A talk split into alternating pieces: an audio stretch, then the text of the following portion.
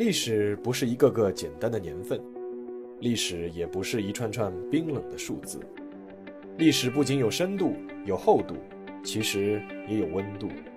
行事有态度，做人有温度。我是馒头大师，欢迎来到历史的温度。让我们读懂过去，活好当下，坦面未来。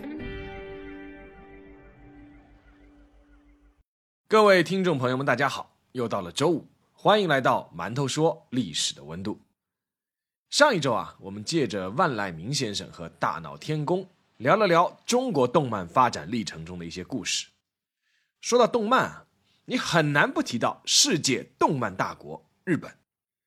我相信现在在听节目的你们当中，很多也是看着日本动漫长大的一代。确实，日本的动漫文化不仅影响着中国，其实也影响着全世界。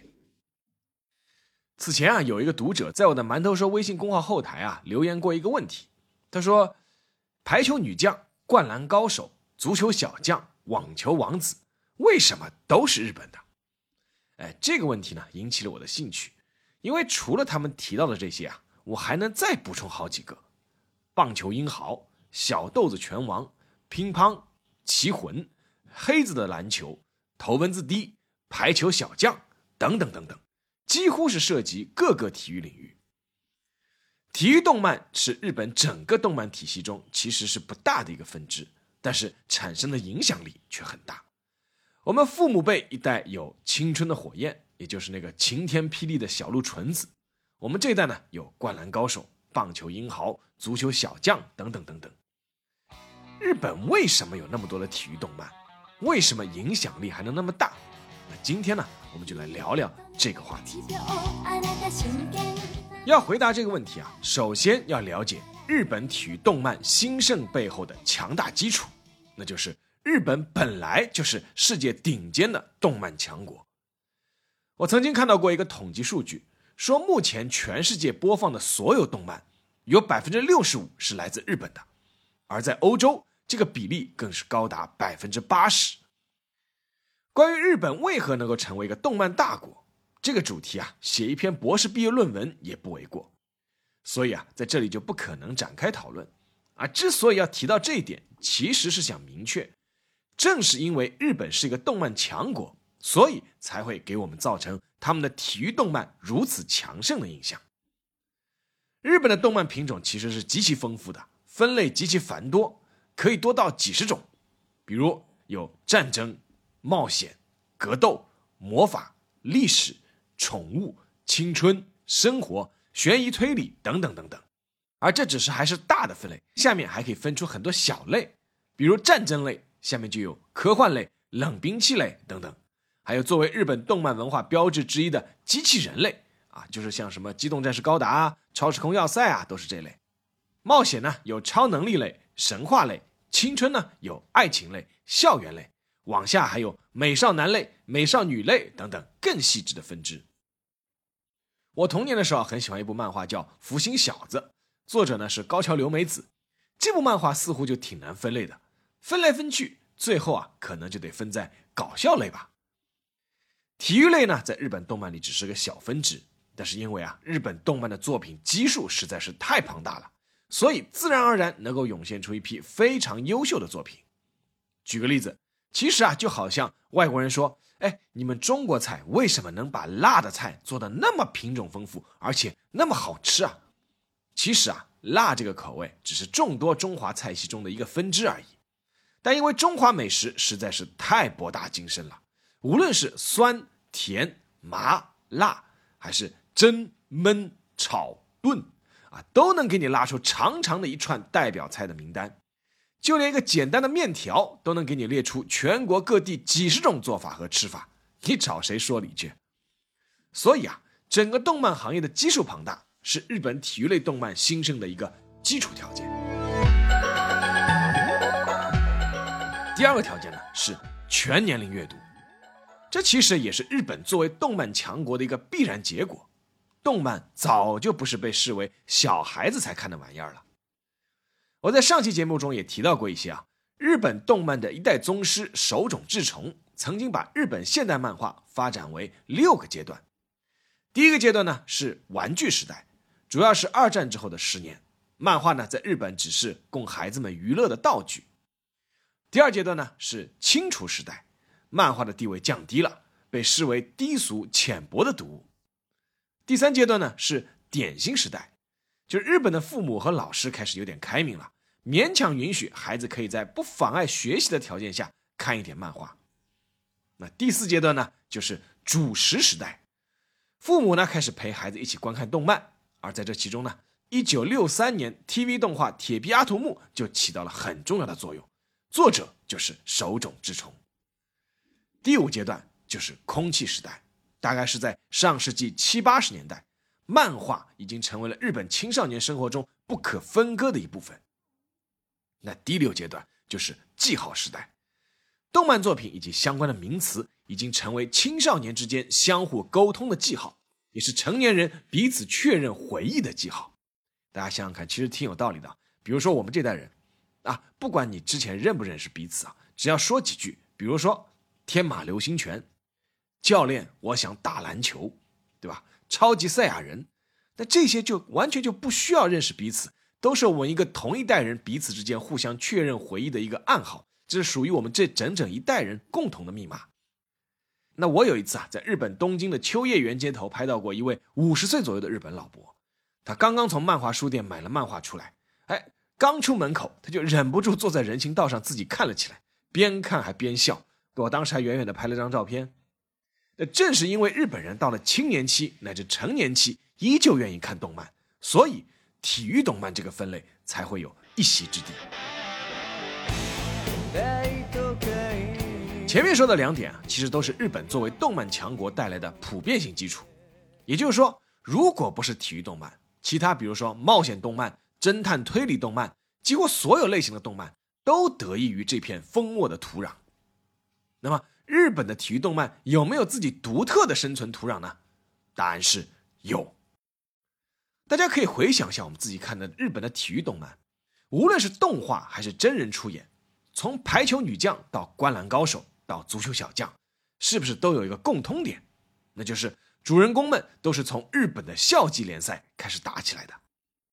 没错，日本的体育动漫兴盛的背后啊，就是日本教育体系对体育的重视。在第二次世界大战之后，在相关政策法规的引领下，日本青少年课外体育活动加入率是逐步提升。在总加入率方面，根据2006年的一项调查显示，2005年日本10到19岁青少年加入课外体育组织活动的比例是46%，大概有591万10到19岁的青少年加入到了不同的青少年体育组织当中。在具体的加入率方面，加入体育社团的学生比例，初中生从二十世纪六十年代的百分之三十六点六，增加到了两千年的百分之七十七点四；高中生从二十世纪七十年代开始递增，比率从一九七零年的百分之二十五递增到了二零零一年的百分之五十四点二。由于不少初三和高三的日本学生啊会在这一年退出体育社团，所以啊，其实日本初一、初二以及高一、高二的学生加入体育社团的比例更高。根据统计数据显示，日本初一和初二学生加入体育社团的比例是高达百分之九十，高一和高二的学生加入体育社团的比例是百分之七十。在日本的学校，有琳琅满目的体育社团可以供学生选择。一般来说，下午三点半放学以后都是学生的社团活动时间。很多学生参加体育社团的目的不仅仅是兴趣爱好，也不仅仅是强身健体。到后面，他们会自己增加晨练，乃至周末去训练，因为他们要为学校争得荣誉，乃至实现自我价值，甚至有些人是要为进职业队做准备的。除此之外，日本还有一套让我们羡慕的东西，那就是他们的体教融合，绝不仅仅是让各个学校各自闷头练，它有一套极为完备和成熟的校际联赛体系，从夏季到秋季，从地方到全国，已经是成熟运作了几十年。举个例子，日本每年一度的高中棒球联赛，全日本有四千多所高中会参加选拔赛，最终会有五十六支地区的代表队进入兵库县的阪神甲子园球场进行决赛圈的比赛。这项赛事是每年日本校园体育乃至整个日本体育界的大盛事，能够打进甲子园的决赛圈，本身就是很多日本高中生一生值得骄傲和回忆的荣耀。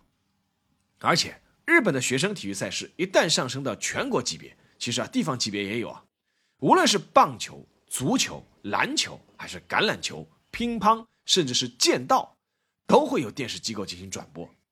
除了单项赛事之外，还会有类似全国大学生运动会这样的全国综合性赛事。那你可能会问了，这种学生的体育比赛现场或者电视转播，他会有人看吗？当然有人看。举个例子，二零一八年第一百届全日本高中夏季棒球联赛。名不见经传的秋田县金足农高中棒球队一路是杀进总决赛，轰动了整个秋田县，也轰动了全日本。秋田县的民众，包括全国的观众，都自发捐款给这支草根的高中棒球队。最后的捐款金额是高达一点九亿日元。金足农队在赢得半决赛胜利之后啊，决赛当天从秋田飞往大阪的机票以及临时增开的航班全部被抢购一空。全国各地的球迷也都一窝蜂的涌向甲子园，支帐篷、彻夜排队购买决赛门票。金足农队的王牌投手吉田辉心，他的父亲当初读书的时候就是在金足农校棒球队的，子承父志。当时就有很多人说，动漫里的那种青春热血是走到了现实中。在总决赛那天，体育场爆棚，全日本都在关注。虽然最终金足农队输给了实力强大的大阪桐鹰队，但是队员们赢得了所有人的尊敬，他们也成了家乡的英雄。每年在甲子园输球的队伍，队员都会带一捧甲子园的土壤回到家乡，因为打进甲子园的决赛已经是非常不容易了，他们要为自己的青春留下一份回忆。你们想，一场高中生的棒球比赛会在全国引起如此高的关注？这在中国是不可能想象的事。那有人可能也会说，棒球是日本的第一运动，是不是受关注度特别高呢？我觉得有这方面的因素。但我自己呢，就看过一场日本小学生的关东足球联赛总决赛的视频，还是室内足球。决赛双方呢是两支小学五年级的队伍，体育馆里面是坐满观众，而且这场电视转播还有专业的解说，两位成人解说员非常投入的在分析比赛。让人印象非常深刻。而二零一九年日本高中足球锦标赛决赛，青森山田队以三比一击败流通经济大败队。决赛当天到现场观看比赛的观众人数是五万四千一百九十四人。我想了解各国足球联赛的读者应该知道这个上座率的震撼程度。所以啊，说到这里，大家应该也可以明白了，为什么。日本的体育动漫能在诸多动漫主题中牢牢占据一席之地呢？一个很重要的原因，就是因为它描绘的就是很多人从小到大经历的校园生活，大家都是这样长大的，有亲切感，有代入感，体育早就成了他们成长经历中不可或缺的一个组成部分。当然，体育动漫受欢迎还有一个因素，那是因为这类动漫。天然带有一些因素，那就是青春、热血、燃。在日本，绝大多数家长都是支持自己的孩子多看一些体育动漫的，因为这能够让他们学会一种积极向上的生活态度，拥有面对挫折和困难的勇气，懂得团结拼搏的精神。比如《灌篮高手》的单行本出版销量就达到了二百五十万套，一举创下当年的销量记录。二零零四年八月，在日本国内发行就突破了一亿册。而体育对日本青少年的影响，并不仅仅在于三观的塑造，而是真真正正改变了日本的竞技体育。二零零二年韩日世界杯，日本男足历史性的打入十六强。有媒体对日本男足国家队做过一次调查，全队共有十六个人表示自己从小就是看着高桥洋一的足球小将长大的，他们那个时候就立志要成为一个足球运动员。帮助日本队夺取世界杯。二零一八年的俄罗斯世界杯，日本队在十六进八的比赛中，二比三惜败于比利时队。赛后，看台上的日本队球迷拉出了巨幅的大空翼画像，鼓励本国的足球队员。不仅仅是日本的足球队员，如果你熟悉足球，应该知道世界上不少著名的球星都受到了足球小将的影响。阿根廷的球星阿奎罗更是直接给自己起了个昵称，就叫。大空翼。二零一零年的广州亚运会，我曾在日本男篮赛后新闻发布会上直接提问日本男篮十号竹内功夫。我问他：“你平时看不看 Slam Dunk，也就是灌篮高手？”他笑着回答说：“我们全队人手一套，经常会拿出来看。”事实上，日本篮协还专门给《灌篮高手》的作者井上雄彦颁发过特别贡献奖，因为《灌篮高手》影响了几代日本的青少年，让他们走向了篮球场。其实啊，这部漫画也在国内造成了巨大影响，成为无数中国青少年走向篮球场的最初动力。还有日本的漫画《光之旗》，那国内就译为《棋魂》。当初李世石战胜阿法狗那一手，被媒体称为叫“神之一手”，来源就是这部漫画。《光之旗》在日本掀起了一股全民学围棋的风潮，全日本因此凭空增添了四百万围棋人口。日本的动漫不仅仅是对一代代日本青少年进行精神上的鼓励，也促成他们的校园体系能够不断的完善，做到真正的体教融合。为日本的职业竞技队伍源源不断的输送人才，至少就我个人而言，作为一名曾经的体育记者，真的是挺羡慕的。